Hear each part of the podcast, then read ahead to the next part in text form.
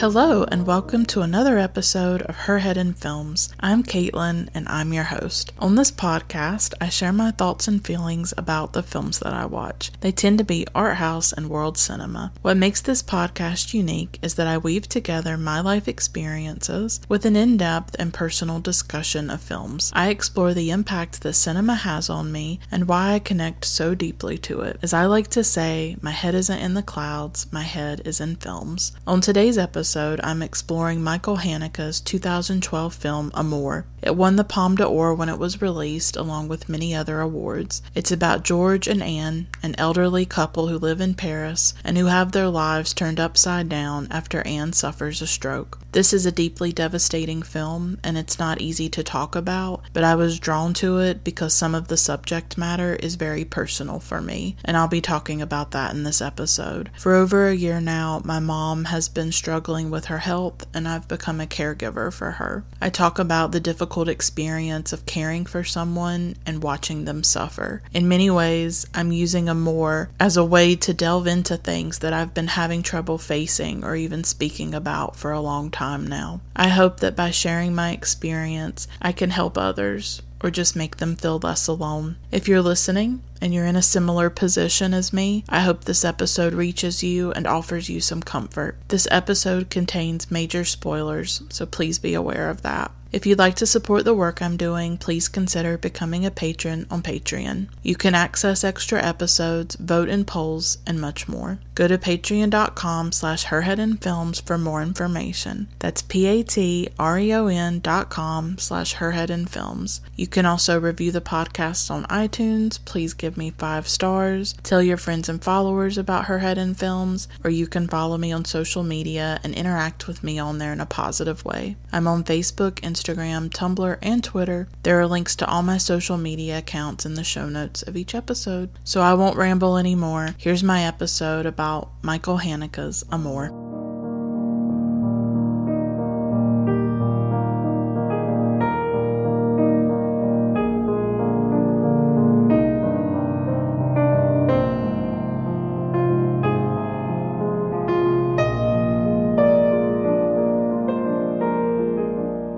Well, this is going to be a really, really deeply personal episode. So if there's any new listeners right now, this is not your typical film podcast. That's not what I tend to do.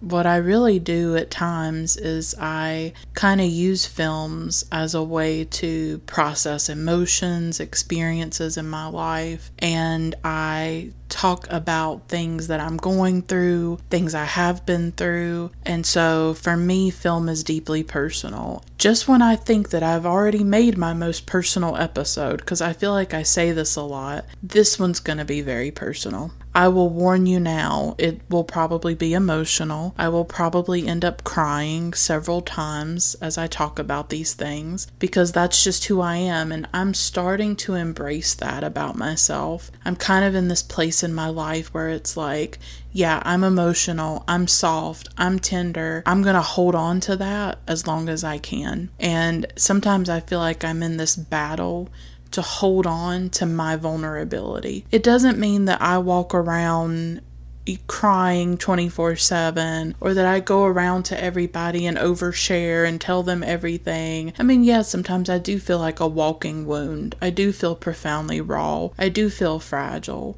But usually I bring that emotion to this podcast, or I bring it to other art that I engage with. If I'm reading a poem or I'm listening to music or just when I'm by myself and I just feel all my emotions. Yeah, I'm someone who feels deeply.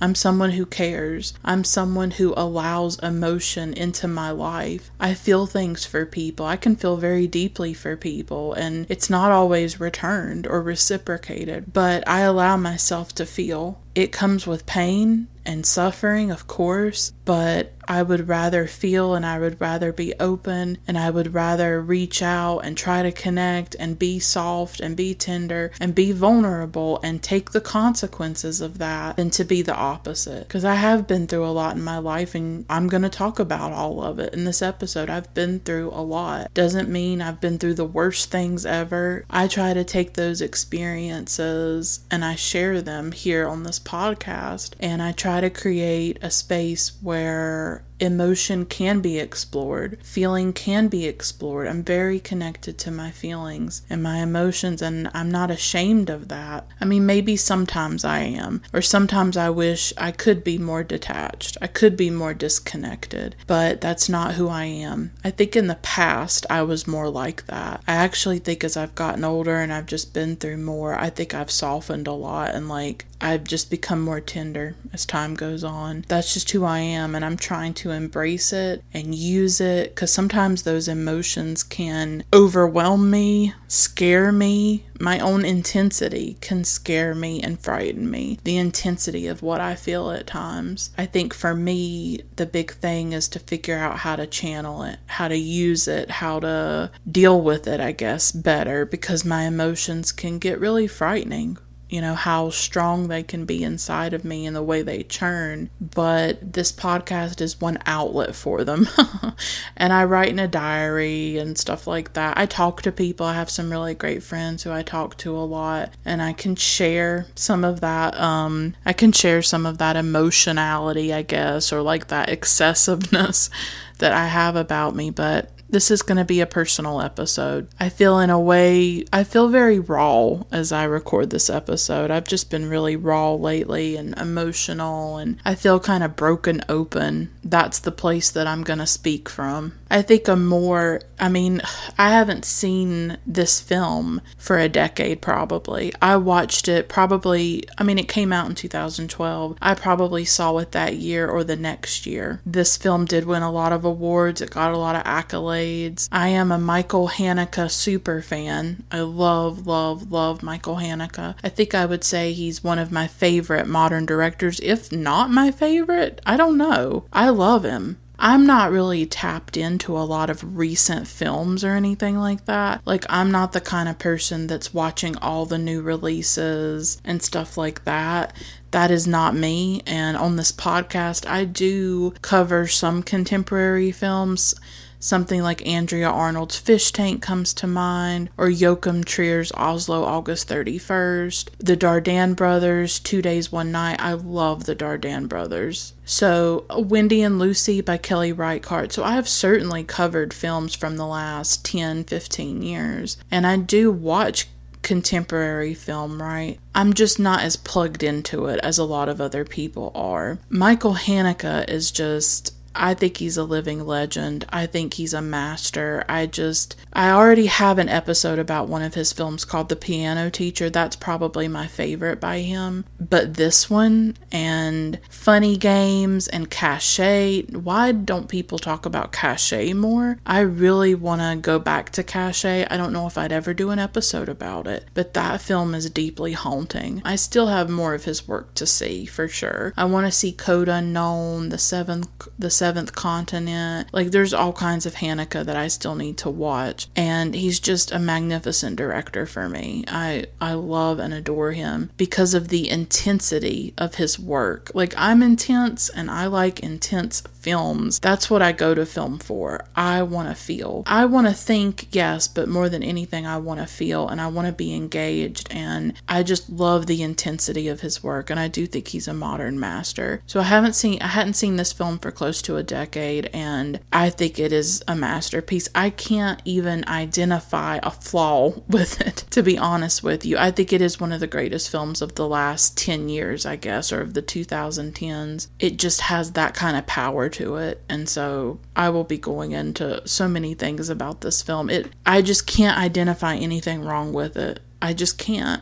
So, I mean, the ending may be controversial. I don't know what the consensus is about the ending. I think it's very powerful, and I will be talking about it, obviously. But this film hit me so hard, and I'm going to go into that. But first, the cast. We have Jean-Louis Trintignant as George. We have Emmanuel Riva as Anne. We have Isabelle Huppert as Ava. George and Anne are an elderly couple. They live in Paris. Anne ends up having a stroke, and life really changes after that. This film is about so many things. Like, yeah, it's about love. That's the title. It's one of Haneke's more tender films, I think, but still incredibly brutal and incredibly intense, like most of his work is. But it's also about the deterioration of the body. It's about watching somebody suffer. And Haneke had personal experience with this. I would say this is also one of his most, if not his most personal film, because he said in interviews that he had an aunt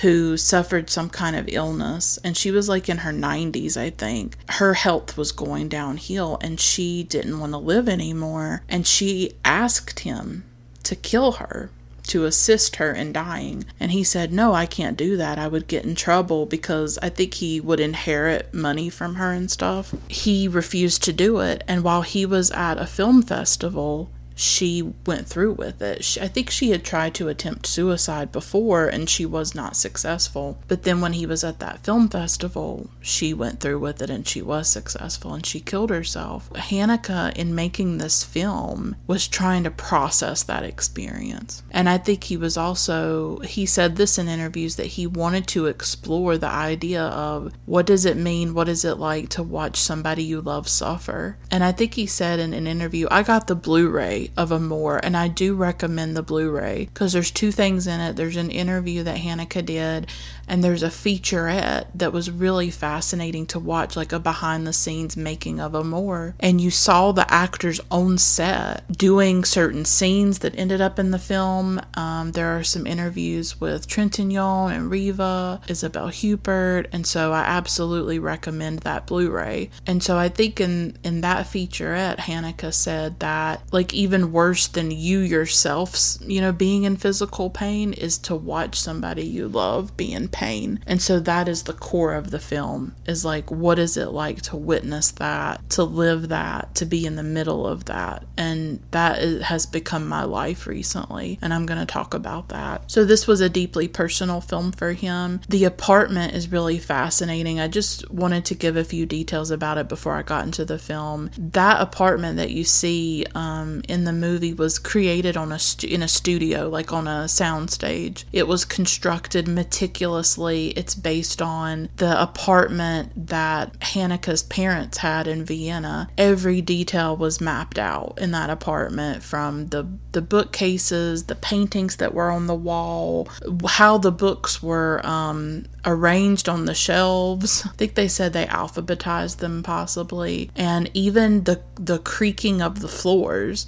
He was so meticulous about every detail of that apartment that they created, that he even made sure that the floors creaked in the right way. This is the world that George and Anne inhabit, and it was really crucial. They were music teachers, I think. They've been obviously married for many decades, and it's like this inner world, this world that they've created, and the apartment shows the traces of their lives, like, you know, the paintings and the photographs and the furniture and the bookshelves and everything. It's like this entire world of this elderly couple, and he really, I think, did such a great job with that. So I just wanted to give a little bit of information, but most of this episode is just going to be me talking about the film and my feelings. I am in my feelings about this film and how I connect to it. I specifically chose to talk about this for a reason, because of circumstances in my life. And that is often what will draw me to certain films. It's important to me to always cover films that I feel a personal connection to. Sometimes people will recommend films to me like, oh, I wish you'd cover this, or I wish you'd cover that. And I appreciate that. And I understand that people want to hear my thoughts about things. I mean, that's a real privilege and honor that people care what I have to say about something. But I don't have something to say about every single film that I watch. I watch all kinds of different things, and I'm very eclectic and idiosyncratic in the types of films I watch, and I may love and adore a film and never do an episode about it because I don't have anything of my own to contribute about that film. So I'm very careful about films that I choose and that I have something to say about them. And they may not always be art house. Sometimes it's a romantic comedy. Sometimes it's, you know, a childhood film, or it's a costume drama. I've covered all kinds of things, but the thing that guides me is, what is my relationship to this film? What is my personal feeling about it? And what do I have to say about it? How does it connect to me and to my life? And Amour called to me. Like, I just, one day, it just out of the blue came to me. Like, I have to cover Amour. I just have to. I have to go back to this film. It's been a decade. And so I decided I'm going to do a Michael Haneke month on the podcast. I'm going to be doing an episode about Funny Games. That will be so much fun. Michael Haneke is just so damn intense, but brilliant. I love his work, but I do think that as I'm going back to Haneke right now, I'm probably going to have to sprinkle in some musicals and some Eric Rohmer and like some lighter, more beautiful films, more life-affirming films as I'm watching the Haneke, because this is heavy stuff. Some of this is brutal, but my life is very different than when I first saw this film. I saw it probably, like I said, 2012, 2013. I would have been in college, and that was around the time I was starting to become a cinephile, and I loved Haneke. I had seen The Piano Teacher pretty early. I didn't become a cinephile until around 2011. I was in my early 20s. I was in college. And I just started to fall in love with like art house cinema and world cinema. And Haneke was a very early director that I fell in love with. Others would include Ingmar Bergman, obviously, Andrei Tarkovsky, Agnes Varda, and Krzysztof Kieślowski. Those are just a few others that I really fell in love with early on. So Haneke just was amazing to me. And Bresson.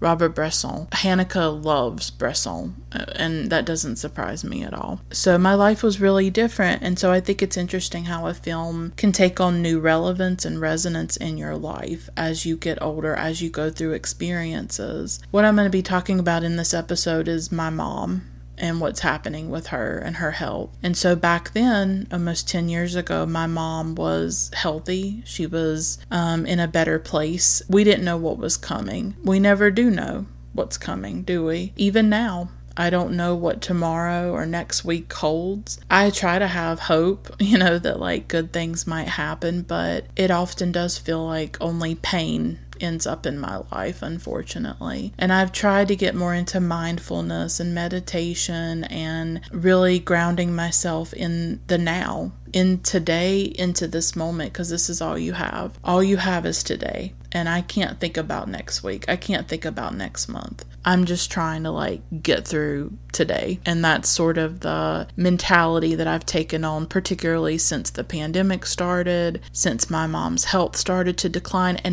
And those two things coincided. Those two things really collided. That she had a bad fall that I'm going to talk about in a minute, like a day before 2020 started. It was like very late 2019. And so those two things really slammed into me at the same time. And I've not been the same since. And it's been intense. I haven't been handling it well, if I'm being honest. I'm doing this episode to share what I'm going through, doing it to use my experiences to reach out to others and to possibly articulate an experience that some of you who are listening can relate to, which is becoming a caregiver for somebody, for a relative, for a parent, for a spouse. Being a caregiver, becoming one is a complicated thing. It comes with a lot of messy emotions, and so maybe someone listening will maybe hear their story or hear something about their story represented, because I want to be honest about it. And I don't think it gets talked about a whole lot, but we do have an aging population of like the boomers, right, here in the US. And I do think more and more people are becoming caregivers for like elderly parents. My mom's not elderly. She just turned 60. Like this year, and I'm 31. I'm about to turn 30. I'll be 32 like in about a week. So I might as well just say I'm 32. So I wouldn't say I'm the norm necessarily. Usually it's maybe people in their 40s taking care of elderly parents, but this is my story, and I think all kinds of people have become caregivers, no matter their age. I wanted to talk about it. I needed to talk about it because I've been living it for over a year now, and it has destabilized me. You know, it's been devastating and traumatic, and most days I just feel like I am past my limits. You know, and life has become unbearable at times, and I feel a lot of pain in my life. I haven't been handling it the best at times. Like, really. And I do feel sometimes like I'm unraveling, or I'm like in the middle of a nervous breakdown. And thank God I have some really amazing friends and some really great connections. And that's what has like saved me and carried me through it, is like these really great people that I've met, who I can talk to, who I can be myself with, that I can just share as much as I need to. And they are there for me, and they show up for me, and they care about me, and they have shown to me what unconditional love and support is. And I'm just so grateful that I have that in my life. I don't know how I would have survived. So in late December 2019, my mom fell in our house, and she broke her left shoulder, I think. She struggled with her knees for many years, and so her ability to walk was getting gradually worse and worse, and that's the reason that she fell. Is because she was struggling to walk at the time, but it's gotten much worse now. So she broke her shoulder, and she had surgery done. She had broken it like in several places. She was in a lot of pain. She didn't have insurance at the time, and so after the surgery, she really didn't get like the aftercare that she needed for her shoulder. She wasn't able to get like physical therapy for it, and so it hasn't healed very well, and she can't even use her arm a lot, honestly. And her knees have gotten even worse. She most likely has arthritis, like really bad arthritis. We've taken her to some doctors, but we don't have like a firm diagnosis. It might be osteoarthritis. We're not quite sure at the moment. It's debilitated her, basically. Like, she has very limited mobility. She cannot walk well. And so I've basically become like a caregiver, and I have to physically take care of her on a daily basis. It's been intense and brutal. The fall was basically like a catalyst for the decline of her health over the past year and a half. And she's really almost bedridden. You know, there's a lot of stuff that she just cannot do for herself, and I have to do those things. So it's been devastating, and everything, her care, doing house chores, working a job, all of that's fallen on me for the most part. I do live with her and her husband, and he works outside the house. I'm able to work from home and to take care of her. A lot of it has fallen on me. There's a lot that I have to do, you know, from the moment I wake up.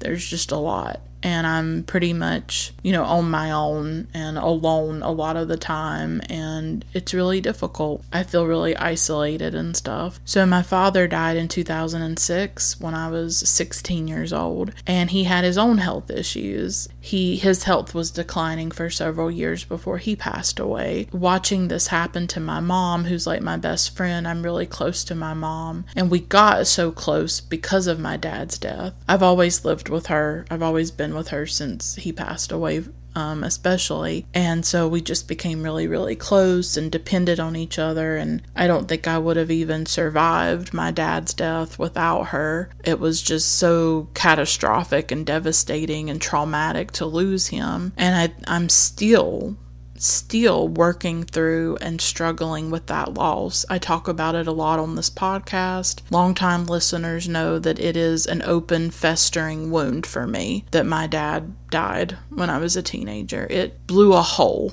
in my heart and in my life that I've never recovered from. I watched him suffer. I watched his health go downhill, and now in my early 30s, I'm watching something similar happen to my mom. And it just brings up terrible memories of what happened to my dad. What's weird is that I have audio of her fall, which is strange. I was doing like a voice memo. I used to do voice memos to remind me like of stuff that I wanted to talk about on the podcast. And right as I was doing a voice memo one night, the night that she fell, she fell while I was recording the voice memo. And so I still have audio of like her falling, her yelling out in pain. It's kind of eerie to have that, to have that fall recorded. It's been such a devastating event in our lives. It was a terrifying moment, just absolutely terrifying when it happened. She's lucky that she didn't hit her head, you know, that something worse didn't happen, that it was just her shoulder, right? But it was terrifying when it happened. In a lot of ways, I'm not even able to truly confront what's happening right now, how traumatic it is, how painful, because I'm living it. and I have to survive it, and I have to, like, get up every day and keep going and show up for my mom and be there for her. But it is traumatic. It absolutely is. You know, every day I'm bearing witness to her suffering, and that causes me suffering in return. The physical toll of it is hard. It's hard to physically take care of another person. I struggle with, like, my own health issues, both physical and mental. So that it takes a toll on me and just on my body. Everything that I have to do and everything I'm carrying takes an emotional toll, a physical toll. I'm suffering by watching her suffer. That's the thing. You're both suffering. Both Anne and George in the film are suffering. He's witnessing it and she's physically experiencing it, but both people are feeling it. And I certainly am. And in a lot of ways, this film has made me confront something that I have been trying to avoid. I do think in the last year and a half, I've been doing a lot to escape what was happening. And for a while, I couldn't even accept that it was happening. It's like I kind of had to escape it through some kind of, like, dream world or, you know, through fantasy or something like that. Because I tend to have trouble accepting reality, to be honest. I think when your reality becomes so painful or it becomes unbearable, you look for these, like, magic doors out of it. And for me, that's usually been art. Like, it's usually been films or books or something like that. I live a lot in my mind, so this film really has forced me to confront it, you know, and to look at it and to finally talk about it. I haven't talked about it in depth yet on an episode, and so I felt like I really needed to do that through this film. It's hard to talk about being a caregiver because it's like, how do you talk about it without sounding really ungrateful or callous, right? I love my mom. I'm the one who should be taking care of her. Like, I love her. I'm her daughter. I want to be there for my mom. I want to take care of her. I know she wants that. But it is hard to take care of another person. And it does take a toll on you. It's hard to be almost 32 and this is my life of watching someone I love suffer. I'd like to be in my early 30s really living it up or something. You know, I'd like to be falling in love or having a family or traveling the world. Like, I'd love to be using these years really living.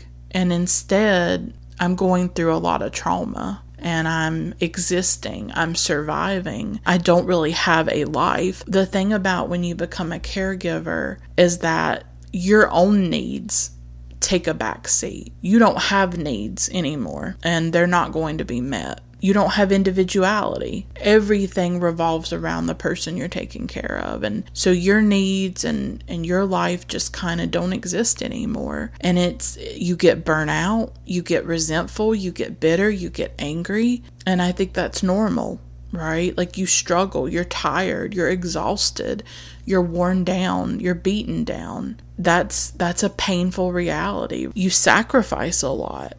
You know, it's a lot on your mind and your body and your soul. While I love my mother and I want to be there for her and I want to take care of her, I wish to God I was, like, healthier, and I wish, like, I had it together and that I could really be everything that she needs. I'm not always like that. You know, I'm doing my best and some days I'm crawling. I feel selfish and really ashamed or terrible or guilty to even admit these things, to even say how hard it is, to say how much of a toll it takes on me, to say that I get resentful, to say that I get angry, particularly as a woman, the way that we're socialized. I feel bad even admitting these things, but this is the reality of what I feel. I will be talking about it throughout as I talk about the film, like my different experiences, but life is hard right now. And I don't say this to get pity from people. I don't say this like, woe is me. This isn't like a competition. This isn't a contest. You know, I'm not out here saying, oh yeah, my life is worse than everybody else's. I don't compare.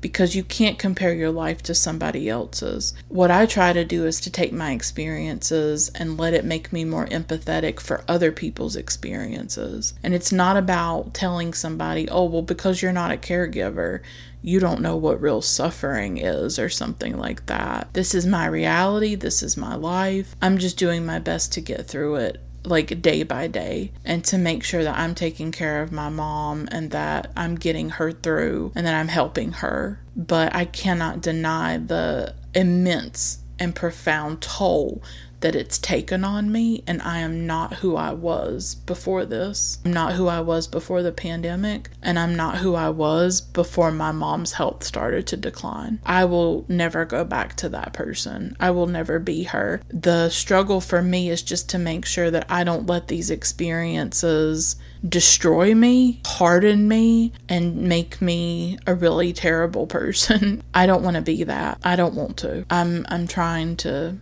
hold on to myself as much as I can. I wanted to talk a bit about why I'm drawn to Haneke and to films like this that are so devastating and emotionally brutal. I think that I process a lot of emotion through cinema. I absolutely go to cinema for an emotional experience. And I think people go to it for different reasons and for multiple reasons at the same time. So there are some people who might go for an aesthetic experience, for just the way a film looks. Some people might want to be intellectually engaged. Other people might want their emotions engaged, and you might want all of that at once, right? You don't have to choose necessarily, but for me, film is always emotional, and I always connect it to my life and my perspective and my subjectivity. I think that intense films like this by Haneke or Bergman comes to mind. They give me like a catharsis that tends to elude me in everyday life. I do think that films, like, they can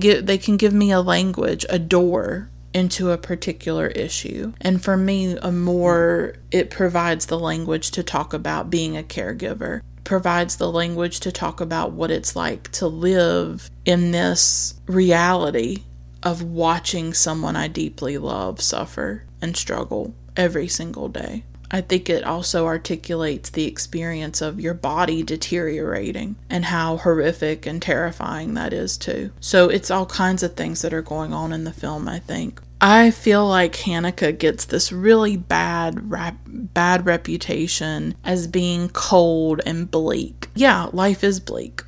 And I think that Haneke shows it. He just simply shows it. Life is agonizing at times. Horrible things happen to us, but we shouldn't look away from those things. And I think that Haneke is a deeply humane director. I think there is such humanity in his work, and I think you see it on display with Amour. And I don't think that we should look away from sickness or violence or any of the difficult subjects that appear in Haneke's work. His films are devastating, but they are worth watching.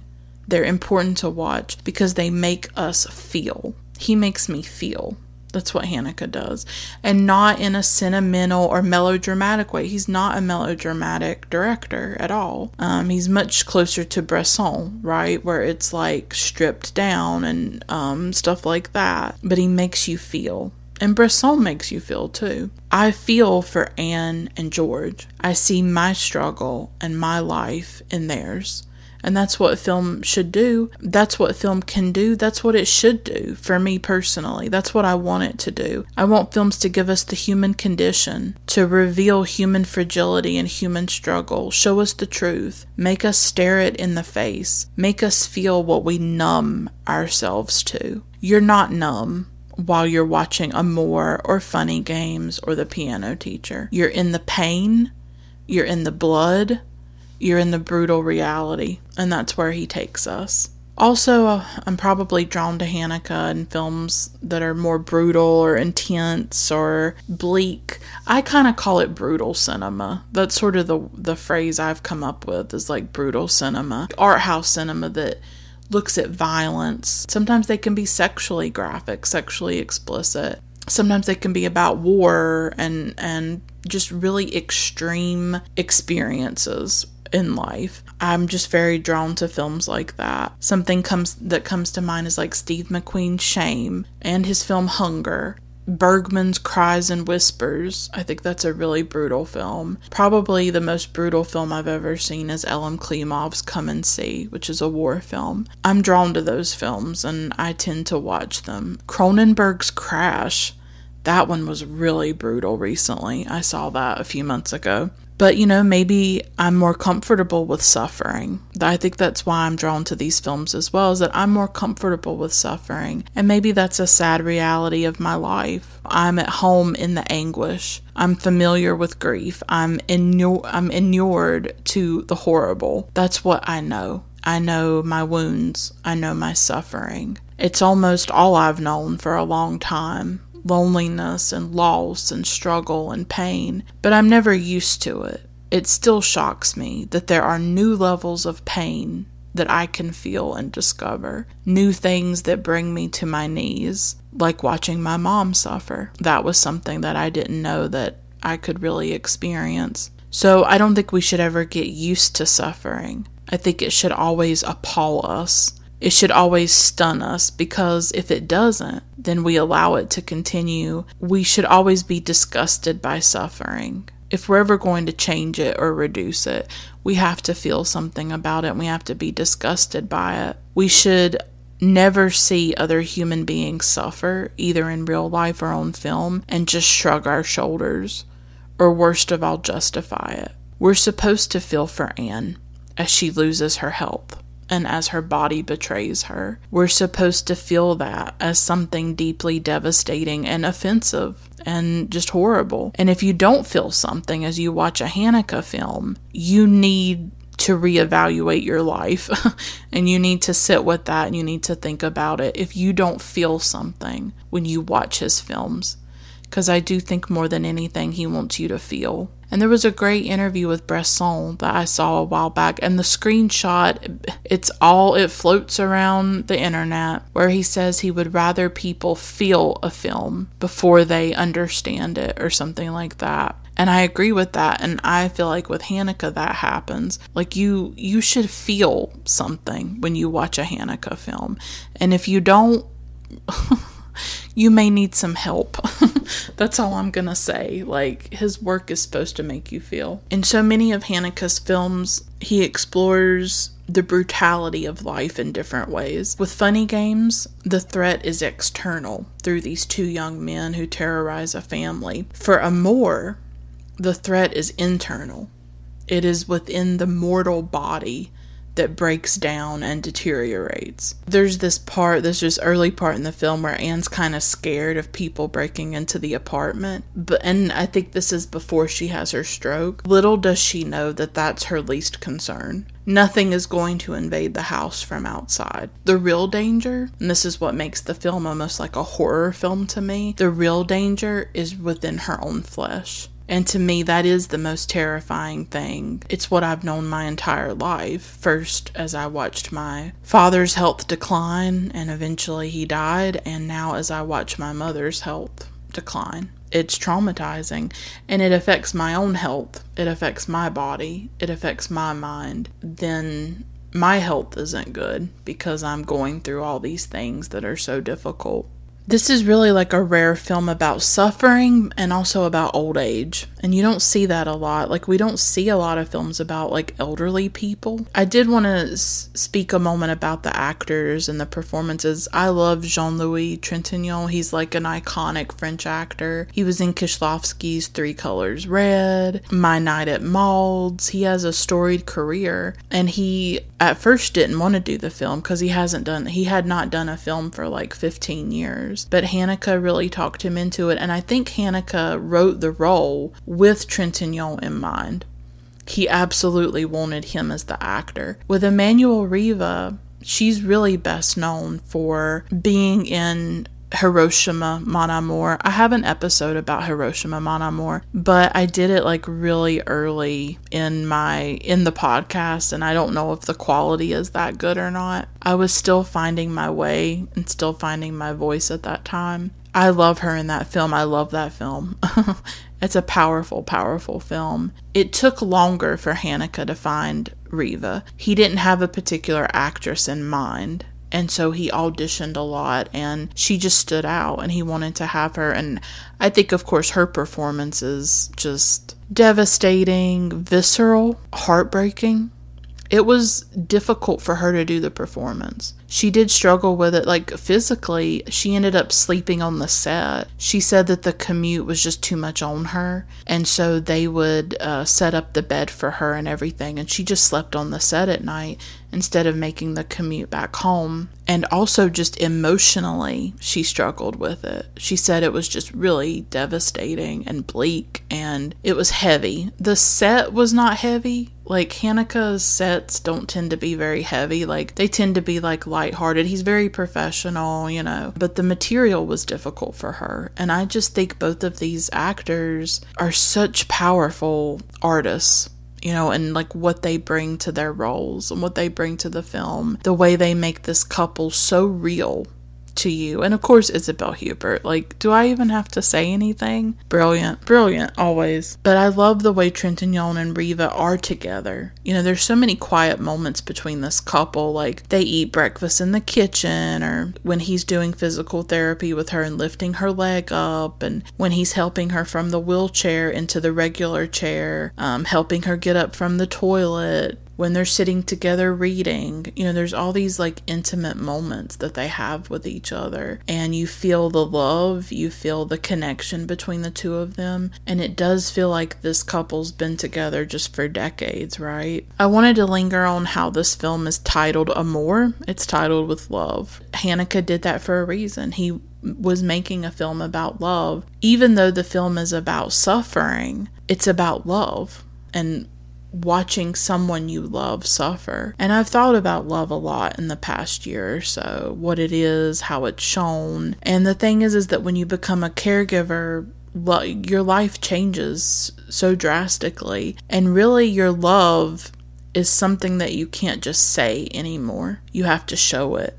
You have to live it. You have to take care of another person. What you're doing is an act of love. It is a way of showing love, of, if you're able to physically, right? And it's not easy. It's exhausting. It's a sacrifice. And love is a sacrifice at times. I have to take care of my mom every day. I have to get up and do that. I'm sure she would do the same for me. You know, if it was reversed, she relies on me for her daily needs. I love her, and so I do that. It takes a toll on me, and I still do it. It's draining and backbreaking, and I still do it because I love her and I want to be there for her. I don't have a choice. I think when you love somebody and you love them unconditionally, sometimes this is part of it. And that's what George chooses to do, is that he chooses to be there with her and to take that on. And he does have some help with nurses, but at first he tries to do it on his own. He gets her up off the toilet, like I said. He moves her from the wheelchair into the regular chair. He gets her up out of bed. He feeds her. All kinds of stuff that he's doing in the film.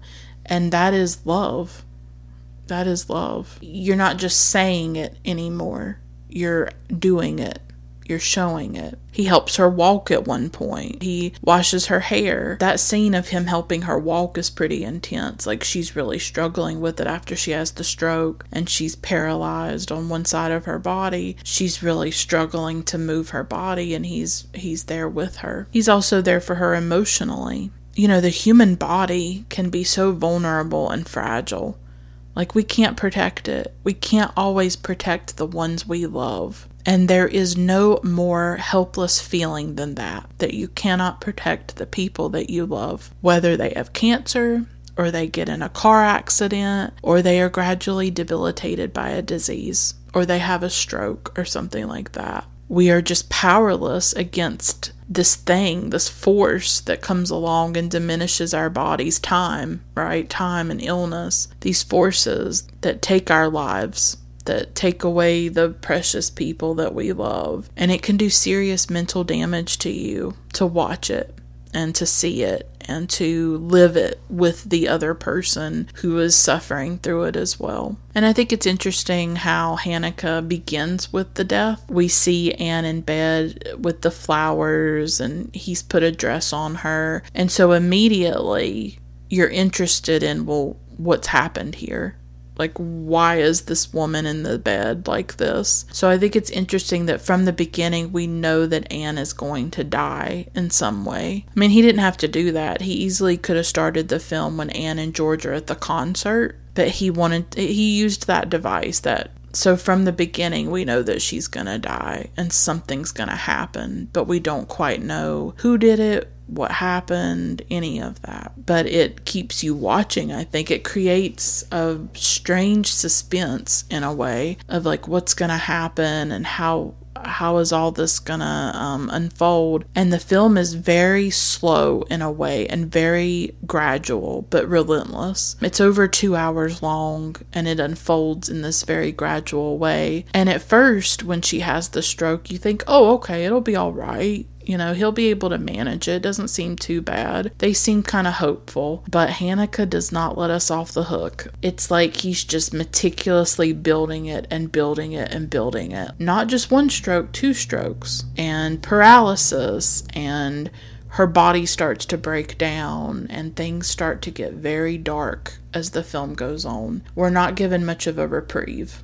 It's a heavy film. It's a deep, difficult film, but I think we should create space in our lives for films like this. I mean, I watch more than the average person because, like I said, I'm drawn to the intensity of these films, but I do think that it's a worthwhile film. I know it's heavy, I know it's challenging, I know it's difficult, but it's powerful and it's moving. And as I said earlier with The Apartment, it really shows the life of these two people, the life that they've led together. I thought it was interesting how the apartment is a place of life that is steadily transformed into a space of decay and eventually death. In the end, it becomes like a tomb, really. A tomb for these two people, but particularly for Anne when we see her at the beginning. It's her tomb. That's what that room becomes for her. The apartment was once this place where they created their own world, and that world is destroyed by Anne's stroke and by what happens to her. I thought it was interesting how the film shows the different struggles of Anne and George, because they are going through different things, right? For him, he's suffering because he's watching her suffer. He's more passive, on the sidelines, helpless, impotent. And with her, she's the one who is suffering. So for her, it's physical, it's material, it's in her body. You know, she's the one having to really live it. She has to deal with the pain of that and also the psychological pain where she feels like she's a burden, you know, that she's become a burden on him. And at one point she does tell George there's no point in going on living. So even from the beginning she expresses a desire to not be alive anymore. And of course that connects to the ending in a lot of ways, that she makes it clear she doesn't really want to be alive now that her body is in such a bad state and she can't do the things that she used to do. She makes that clear, and she also makes it clear she doesn't want to go back to the hospital. She wants to be home. She wants to be in the apartment. And George at first has a hard time accepting that when she says it, like that she doesn't want to go on living. You know, he doesn't want to accept it or believe that that's what she feels. But as things get progressively worse for her and he sees what's happening to her, it becomes clear that it's not sustainable. What kind of quality of life is she having at this point? And she's really struggling. He has to confront that. I wanted to talk about the nightmare that George has. It's very haunting and eerie. At first, we don't even know that it's a dream. He's brushing his teeth and he goes to the door after the bell rings. He thinks someone's there, but no one is. And he walks out into the hallway of the apartment. And he keeps walking until he's standing in water. The hallway has flooded. And then all of a sudden, this hand clamps over his mouth and he screams, and we see him waking up and he's yelling. It frightens Anne, and I think this is doing several things. I found this really compelling and a fascinating part of the film, and it's like a truly terrifying moment. Like, to me, it almost becomes like a horror film for a minute, like your mainstream kind of horror film in a way. Certainly it's an ominous foreshadowing of the end of the film when he suffocates Anne. Only in that nightmare it's him being suffocated. The hand is closing over his mouth, over his face, right? And second, I think the nightmare is really about his fears and his anxieties. This resonated with me deeply because I still have nightmares of my mom falling. I think just a week or two ago, I had like a really bad nightmare and I really believed that she had fallen again. And it was terrifying to me. It made me realize that I really do live with this, like this terror that she's gonna fall again. And that it could be worse this time, and what could happen, and I don't want her to be in more pain. These nightmares are very visceral for me and terrifying. Like, I feel shaken when I wake up. I feel grateful that she has not fallen again. I realized through that dream what her fall has done to me and the amount of fear and anxiety that I live with about it. That I don't know from one day to the next what could happen. As a caregiver, you do live with that constant worry of what could happen to your loved one. And each day can be filled with a lot of dread and fear and anxiety. And you're just carrying so much on your shoulders. There's one scene in the film that's always stayed with me. It's really at the halfway point of the film. I think it's interesting that it's right in the middle. It's sort of a uplifting scene a little bit. Like, it's a nice, tender scene. And it's when Anne is looking through a photo album. And she says, "It's beautiful." And George asks her what, and she responds, "Life." So she's talking about her life. She's looking at these photo albums with pictures of her as a child, and photos of George and Ava. She's remembering her life. I think that scene is very universal. And it's just a tender moment in a relentlessly brutal film. It's like a chink of light in the darkness. And it's an acknowledgement that before all the pain, there was this life of beauty that she had with George and all these decades that they got to be together and that they got to love each other. I'm fascinated by couples who end up together in old age like that and people who have really been together for decades and decades. And I think it's beautiful personally, but particularly because we live in a world today that's just kind of all about hookup culture and everybody's afraid of commitment.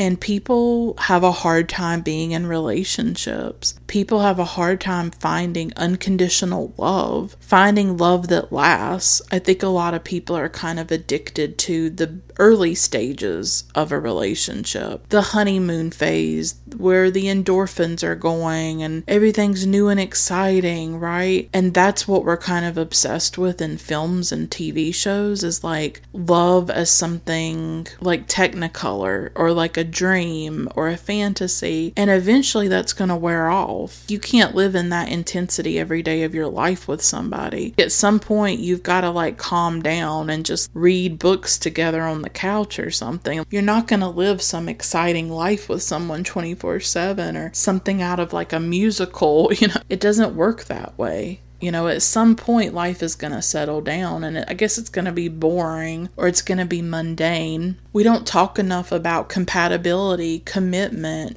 connection, unconditional love, being there for each other through like really hard things, being supportive. We don't see films about the real experience of long-term love, long-term relationships, right? What is a healthy relationship? Why don't we see enough models of that? Instead, we see a lot of like tumultuous relationships with a lot of turmoil and toxicity. But what about like a healthy long-term relationship? So I love seeing an elderly couple who have been together for decades and they've gone through stuff together and they've worked on their problems and they unconditionally love each other and they're really there for each other. That's the kind of relationship I want. You know, I want something gentle and beautiful and tender and unconditional. And it's really hard to find that in the world, unfortunately, to find people who can love. I think it's about, can you love? And I think a lot of people don't know what love is. They think it's sex, or they think it's obsession. And I'm not saying that I don't fall prey to that stuff. I'm not saying I'm above any of this, but I do think that I would prefer like something that Anne and George have, something steady and stable and long-term and loving, just, you know, beautiful and tender and unconditional. I just think it's beautiful, that relationship. So she's looking at these photos and thinking about her life, and she sees beauty in that life. The thing is that I can't look at photos of the past anymore. I stay away from it. It's too painful. I can't look at pictures of my dad.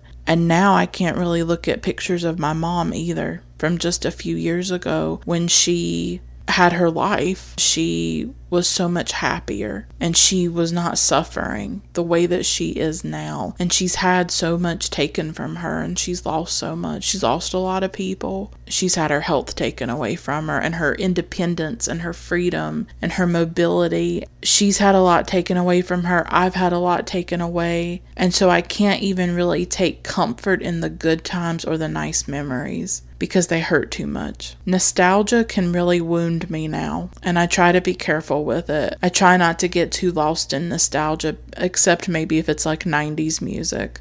Some of you may know, I love the 90s music, all of it. 90s rock, R&B, pop, everything. All the female singer-songwriters, I love 90s music. So yeah, life is beautiful, but it also ends, and it's also painful. You know, it's everything all at once. And unfortunately, after that scene with the photo albums, the second half of the film kicks in and it's brutal. It's brutal. And it's really Anne's decline and how things really start to fall apart for this couple. And it's just heartbreaking as her condition starts to worsen. She has a second stroke.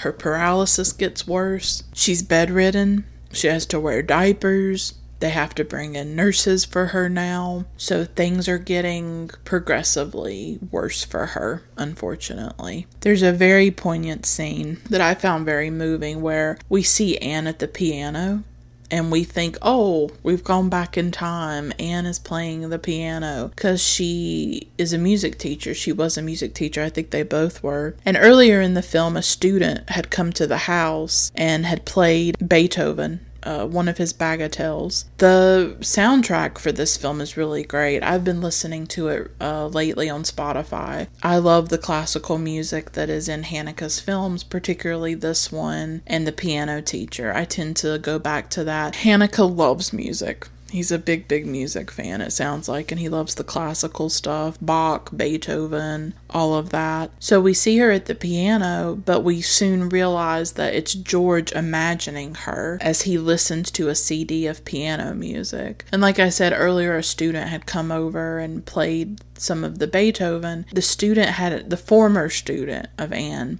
had asked her, like, what happened, why she was paralyzed, and she didn't want to talk about it. It's kind of a scene where she doesn't want to go there. She has her pride. And it's really beautiful to see her sitting at that piano and to see George imagining her at the piano as he's listening to this music. He's remembering her as she was before the stroke. And there is such a look of sorrow on his face. You can almost feel it physically in your chest, like what he's conveying on his face. We see what Anne has lost. The ability to play the music that she so dearly loves. And the film began with music when they went to that concert together. They didn't know at the time that it would be their last concert. So music is woven into the film in a really powerful and poignant way, I think. And there was something about that scene of George sitting there and imagining what is lost forever and what will never be again. That's what he's seeing, and that's a really heartbreaking aspect of life, isn't it? You know, when we remember the people we love and we remember happier times, or we just remember them in a different way. Because now when he sees Anne, he sees her, you know, getting bathed or lying in bed or crying out in pain. And so seeing her at the piano, it's a reprieve almost for him to dream about that, have like a daydream about her as she was before. And I want to linger on the fact that it's a woman who becomes disabled in the film, and it's the man who takes on the role as a caregiver. It's often expected for women to provide care to their husbands. When something happens, it usually falls to the woman. But when the woman becomes ill, I have heard stories of men leaving, you know, or like if a woman gets cancer or her health gets really bad or she struggles with her health, often men will leave women. Like, it happens. I've heard a lot of stories about it. Men are not able to handle it, or they don't want to handle it, right? It's too hard. It's too difficult. It's not surprising to me. There's this scene in the film where a man brings these groceries to the apartment and he tells George that he's impressed by how he's handled the situation. The film shows a man standing by his wife, staying with her, not abandoning her in her most vulnerable time. And I think that's powerful, actually. I think there are men who would have bailed and run away. And George doesn't do that. He stands by Anne's side, and he takes care of her for as long as he can until he brings in those nurses, but he still doesn't leave her. You know, when you love somebody, you stay, you're present, you find a strength inside yourself, and you keep going, no matter how heartbroken you are. I don't feel strong most days, but I know I can love. And maybe that love is what keeps me going. And maybe love is what kept Anne going for as long as she went. And it kept George going for as long as he did. They did what they could for as long as they could. And love is what kept things together for a little while. I don't feel strong, but I have love inside me. And I think maybe that's what keeps me going from day to day, is the love that I have for my mom. Through this experience, you know, I've learned I can be there for someone. I can be there for her, and I can love, and I can show that love. I do often feel like I'm failing as a daughter. I mean, the thing is, I wake up every day and I feel like I'm just failing all the time. Failing as a human being, failing as a daughter, like all of it. I just feel like I'm failing because my body and my mind won't let me do everything that I need to do. I don't have the energy or stamina to do everything. I'm not always as emotionally generous or present or warm as I should be, but I just try to forgive myself under the circumstances and just keep doing my best. This kind of work, this kind of labor often falls on women. It really does. It's more expected of women than it is of men. And we think men are so strong, but I think women, I think we have something inside of us that is much tougher. We don't leave when things get hard. Most of us, at least. It does often fall on us to take care of people, and it's not an easy thing to do, but we often do it. And we don't get a lot of love or appreciation for it. It's not easy to be a woman in this world. I'm sure many of you know that who are listening. So much is taken from us, and so much is expected. Who is there to care for us? Who cares for the caregiver? Who meets our needs? Who holds us as we cry ourselves to sleep every night? Who puts us back together after we fall apart? No one. Nobody. Only ourselves. Only ourselves, because that's all we have most of the time. That's all I have, myself, my broken, traumatized, screaming self. That's who I have most days, besides some really kind friends who are there for me. We're alone in the end, aren't we? A lot of us caregivers, we're forgotten. A lot of us don't have anybody to be there for us. You know, we give so much of ourselves, but we're forgotten. And there's nobody there to hold us or protect us or tell us that it's going to be okay. I don't have that. I go to bed alone every night, terrified and stressed and anxious. I have to just soothe myself. You know, we're alone. And isn't Anne alone in her bed? She's alone in her body. Even though we're alone, sometimes love is there too. George is there with her. As she moans and cries, as she loses everything, he stays. He loves her. That doesn't mean it's easy. There's this scene where Anne won't drink water and she spits it out and he slaps her. It's a very ugly moment, right? But the stress and the anger push him to do something he would never normally do. And you can tell how hurt she is by it. It's a terrible moment between the two of them that shows he's been sort of pushed beyond his limits. And he can't take much more. Sometimes we go through extreme circumstances and experiences that make us into people that we don't recognize.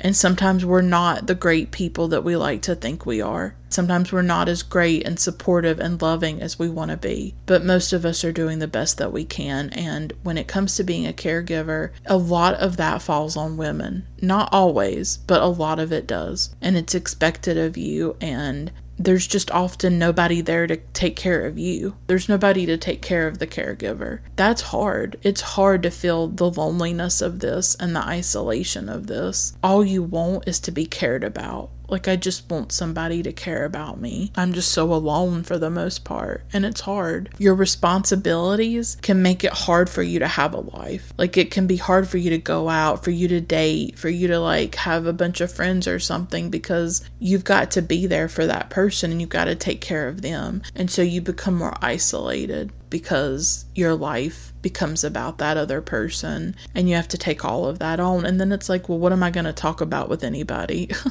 Like, my life is not like your average 30 something. You know, I'm not out here living the dream or anything like that. And I try really hard to not be resentful of other people's lives, you know, people who get to travel and they get to do this and they get to do that. I don't get to have any of that. This is my life every day. And I try really hard to not get angry about it or bitter, because I don't want to be that person. But it can be hard to control that. You know, it's hard every day because I have so much on me and so much I have to do. What's even worse is, like, my mom cries a lot. And so I have to, like, hear her crying. And she does break down at times because of the pain she's in and how limited her life has become and everything that's been taken from her and just everything she's going through. And so it's really hard. It's hard to watch her cry and break down. It's just brutal. Like, this film is my life in some ways. Like, the age is different. And, you know, there are definitely things that are different about it. But when you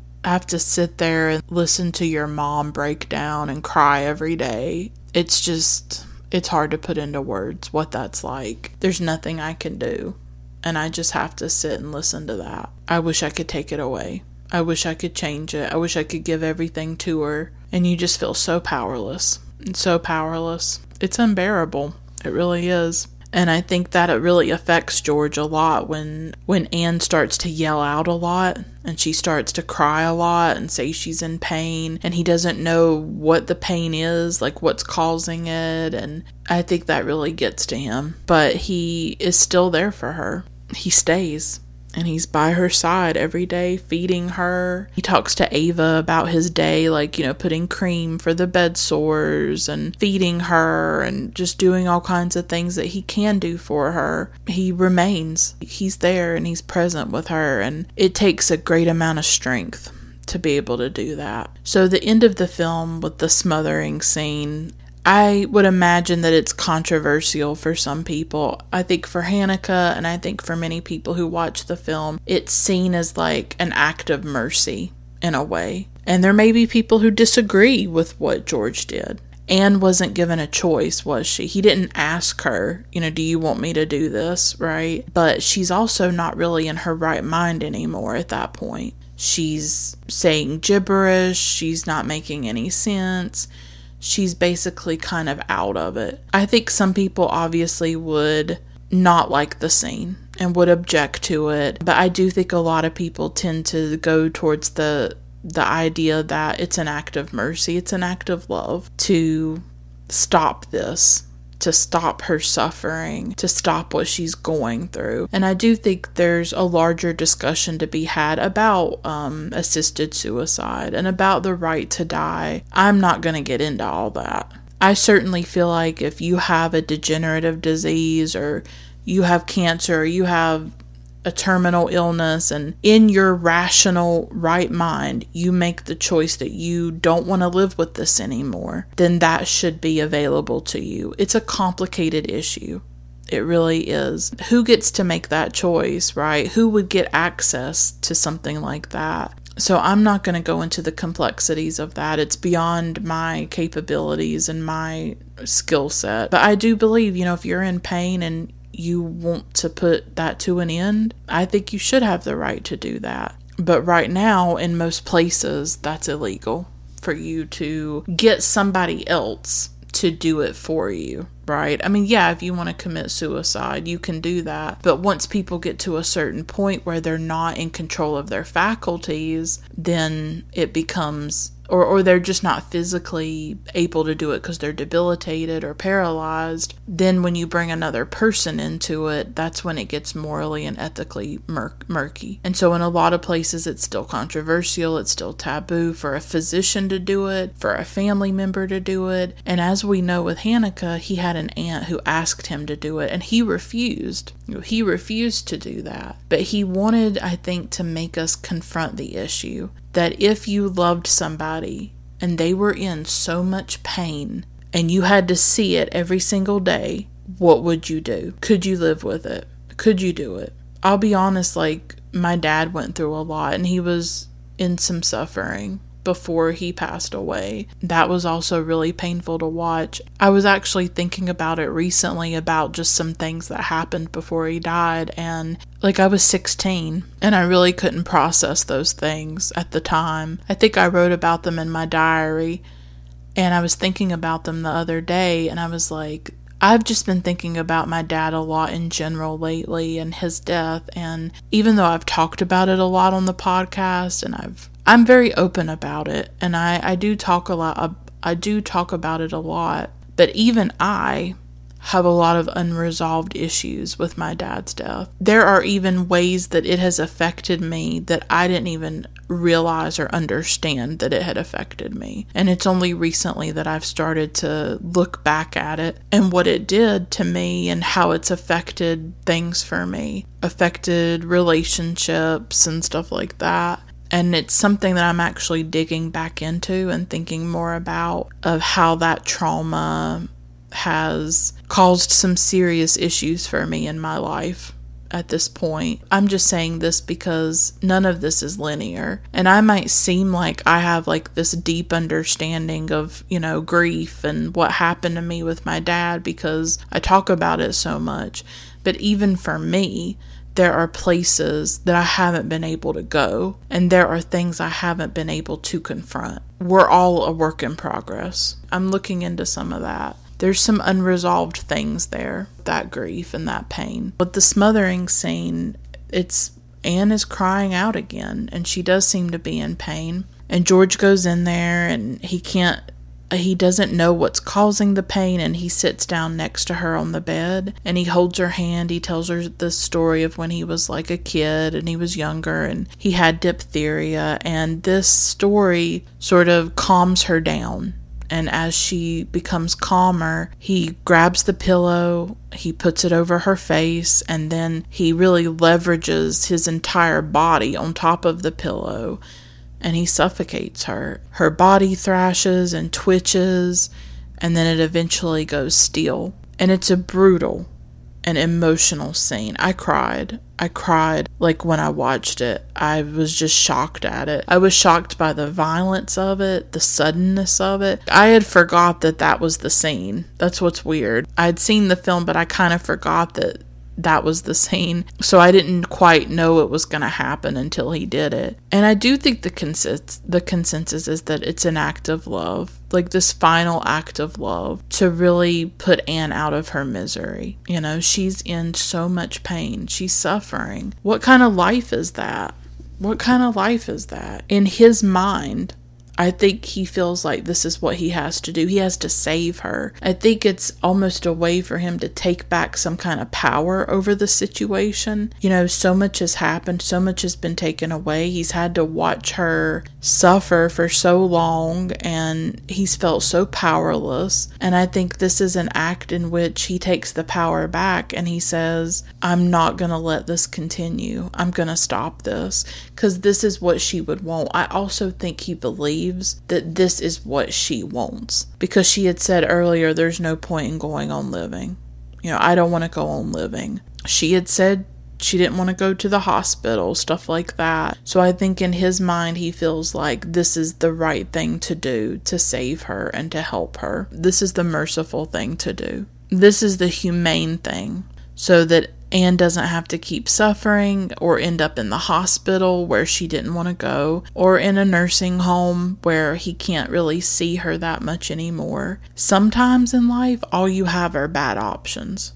All you have are terrible choices, and one is not really that much better than the other.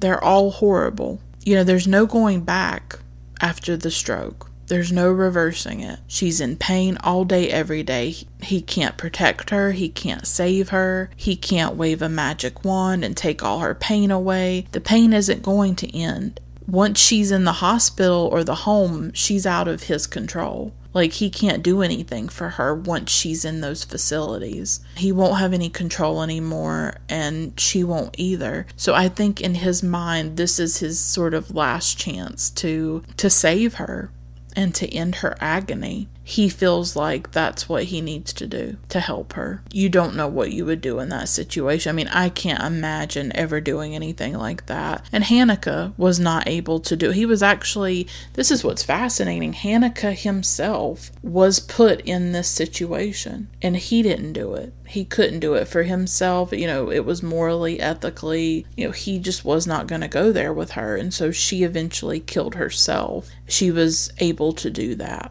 So it's interesting to me that in real life, Haneke didn't do this, but in his film, he has it so that his character does do it. Because I think maybe Haneke wanted to go in the film where he couldn't go in real life. Like, he couldn't make that moral decision. He couldn't do it. So he took George, and George went through with it. And I do think it makes you wonder if your loved one was going through this and they asked you to do it, right? Because she had asked kind of like earlier in the film, or she had said, you know, I don't want to be alive anymore. And then she starts suffering in this way. What would you do? You know, how would you handle it? I can't imagine doing that. I just can't. So I'm not even saying I necessarily agree with what George did. I think in his mind, it's an act of love. It's an act of saving her. It's taking away her pain and putting an end to that suffering. It's the last thing he can do for her. And it's just heartbreaking. He either just lets this continue and just lets her suffer day after day after day, even after she had expressed earlier a wish to die, or he does this. He does this unthinkable, horrible act of killing her, of killing the woman that he loves. But to him, killing her is loving her because it's eliminating her pain and her suffering. But he loses her. He was going to lose her either way. He had already lost her. It's heartbreaking. It's devastating. And it makes you put yourself in the shoes of George. Like, what would you do if your parent or your spouse or somebody you loved was suffering like that, and they didn't want to endure that? They didn't want to live that way. It's so devastating. It's so brutal and, like, shocking. You know, when you first go into the film and maybe you don't know anything about it, you don't exactly see it coming, because he has this very tender act. Before he grabs the pillow, he's holding her hand. He's telling this childhood story. You really just don't expect him to do that at all. It comes out of nowhere. It's like, it's almost whiplash to go from such a moment of tenderness of him holding her hand, and then him using those same hands of his to smother her with a pillow and to feel her life draining out of her body. For him, it was an act of love. It was the final act of love, of what he could give her. Oh, God, it kills me. It kills me. You know, the end of Anne's life is really also the end of George's life.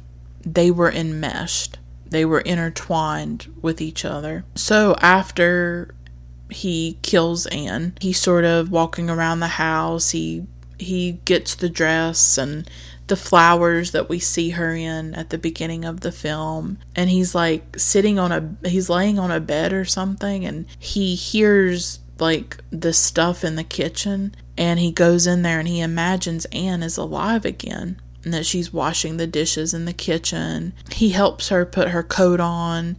He puts his on, and they leave the apartment. I find it interesting that he imagines this, right? That they leave the apartment together, because they've really been confined there since her two strokes. They've been confined to the apartment. They haven't. Honestly, the only time that we see them outside of the apartment is when they're at that concert at the beginning of the film. The entire film is set in the apartment. That's it.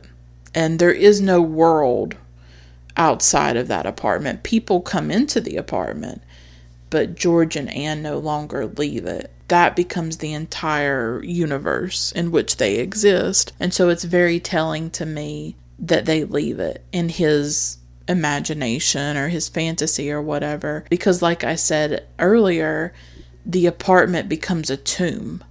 That's what it becomes. It was this place of life and love where they raised their daughter, I'm sure, where they read their books, where they played piano and listened to Bach. All of that's taken away. All of it. And it becomes a tomb for both of them. And so in George's imagination and what he imagines, Anne can walk and talk and she can do all the things that she once did. And that's how he wants to see her. That's how he wants to remember her. I cried pretty deeply during this scene. I cried during several scenes of the film, like just sobbing. Like really, really intense crying during some of these scenes because they just resonate so deeply for me. They just hit home so much. You know, I thought of my dad when he was alive. I thought of my mom in better, happier times. And it's hard to believe that it's really all gone. You know, it's all gone. Sometimes I feel like my best days are behind me. That's a hard thing to live with, where I feel like my best days are behind me. I don't know what's going to come next.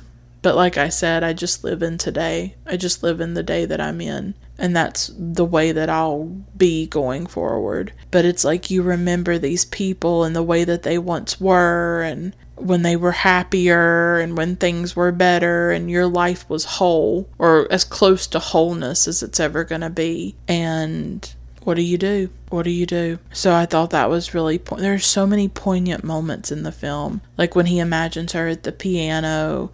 And then at the end when he imagines her doing the dishes. And then they leave. Like they're going to go off to a concert or something like that. I like that. You know, I like to imagine that. They're finally together. They're finally together again. I think that's what he always wanted. He just wanted them to be together again the way that they were. It's such a powerful film. I think it makes you think about love and suffering, the deterioration of the body, you know, illness, the precarious nature of our lives, all of that, you know. I think it brings up so many issues, you know, the big political issue of like assisted suicide or something like that. And I do think people are going to have different reactions to that ending. I think there are people who are probably appalled by it, like, does he have the right to do that to her? And then I think there are other people who feel like, but what choices did he really have? And the reality of the situation called for something drastic, I think, because he could not keep taking care of her. She may have ended up back in the hospital where she didn't want to go. She may have ended up in a home, you know, and once she's out of the apartment, he can't do anything for her. She's at the mercy of the system, of other people, of other medical professionals. I also think in a way he doesn't want her to leave the apartment. Like this is her home. This is where they lived. And if she has to go into a home or if she has to go into the hospital and leave the apartment, will she ever come back into it alive? Will she ever come back home? She's home. She's with him. They're together. And that's, I think, how he wants things to end, is them together and her free from that suffering. That's the choice that he makes. And I think he feels like he doesn't have a choice, that it's just going to get worse and worse and worse. And why should she have to suffer that? Why should she have to go through that agony and that misery when earlier she had expressed a desire to not be alive anymore and to not have to go through that, to lose her mobility and lose everything? These are the difficult truths of life. And I do think here in America, we don't know how to talk about this stuff. We don't know how to talk about the deterioration of the body. We don't know how to talk about not just suicide or like assisted suicide, but death, of just facing death. Like we don't know how to do that. We have these false hopes and, you know, and all kinds of stuff. And it's like, she's not going to get better. You can't will it. You can't force it. She's not coming back from it. She's not coming back from that second stroke. It is downhill from there and it's getting progressively worse. Sometimes there is no hope. I remember that's from a Sylvia Plath poem. She has this line, "There is no hope, it's given up." And sometimes there is no hope. And it's not defeatist or negative to say that. It's not defeatist to look at a situation and acknowledge the reality of it, that there is no hope here. Instead, it should be about quality of life, right? And different things like that. He did not want her to linger on and to suffer for months or longer. And I think for him, this was the way he could take back some control. And he could do what she had kind of asked him to do earlier in the film when she brought it up. I don't really want to go on living. And he would just kind of was shocked. And he was not going to help her with that or participate in that.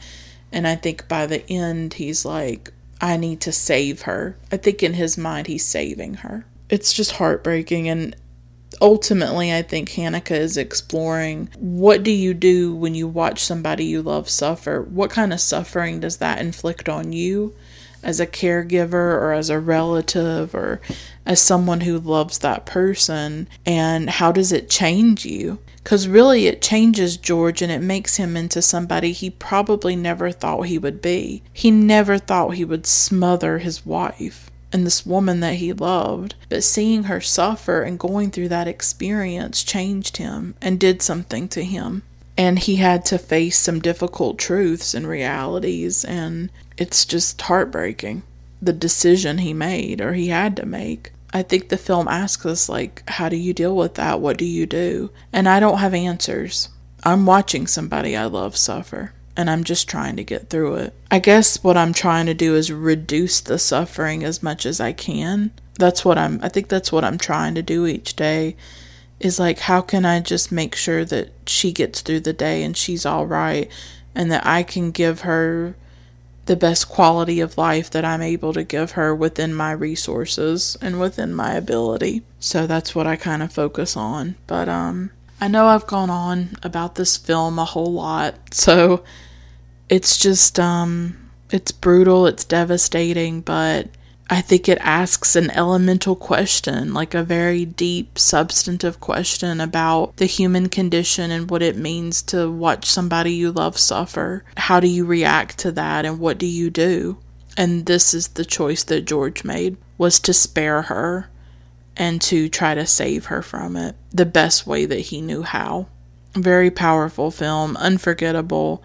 Definitely, I think, one of Haneke's best, and I need to watch more of his work, but I also need to watch some musicals and lighter things. He takes you into the depths. He absolutely does.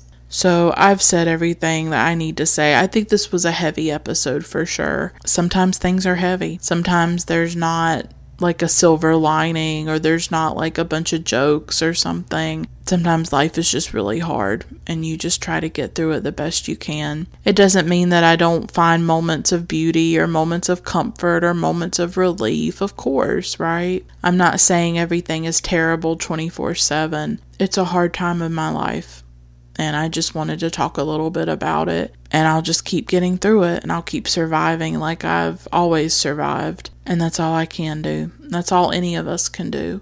I've talked enough about this film. I'd like to give a big shout out to my wonderful patrons, Peter, Spunden, Ellie, Travis, Pierce, Amir, Christine, Jenny, Lane, Haroon, Thomas, Kelsey, Aaron, Tyler, Juan, Teal, JD, Vanessa, Olivia, Jesse, Feminist Overlord, and Michelle. Thank you all so much for being patrons. You make the podcast possible. Until next time, keep watching great films. Bye for now.